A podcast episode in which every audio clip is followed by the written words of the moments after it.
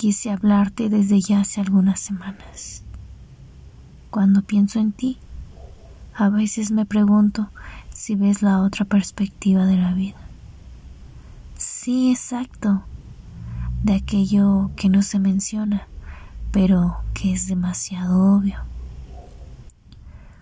Por ejemplo, pensar en las infinitas posibilidades de la vida, aunque realmente todo es relativo, de las opciones que se presentan en el camino y de lo cuánto llevamos recorrido, de todo el esfuerzo que hemos empeñado en lo que deseamos y que ha valido la pena.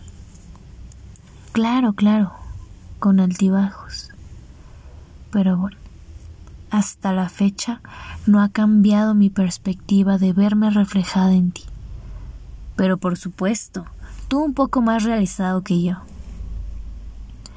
Siempre encuentras la forma de hacerme sentir bien cuando estoy contigo. Ese choque de miradas silenciosas que hablaron con una pizca del roce de tu boca con la mía, atrapando con delicadeza tus labios carnosos que se pueden saborear dulcemente.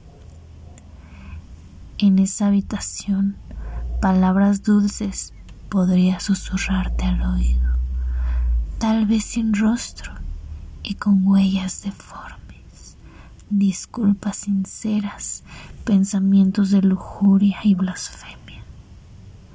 Hasta que te vuelva a ver, espero pagar en el infierno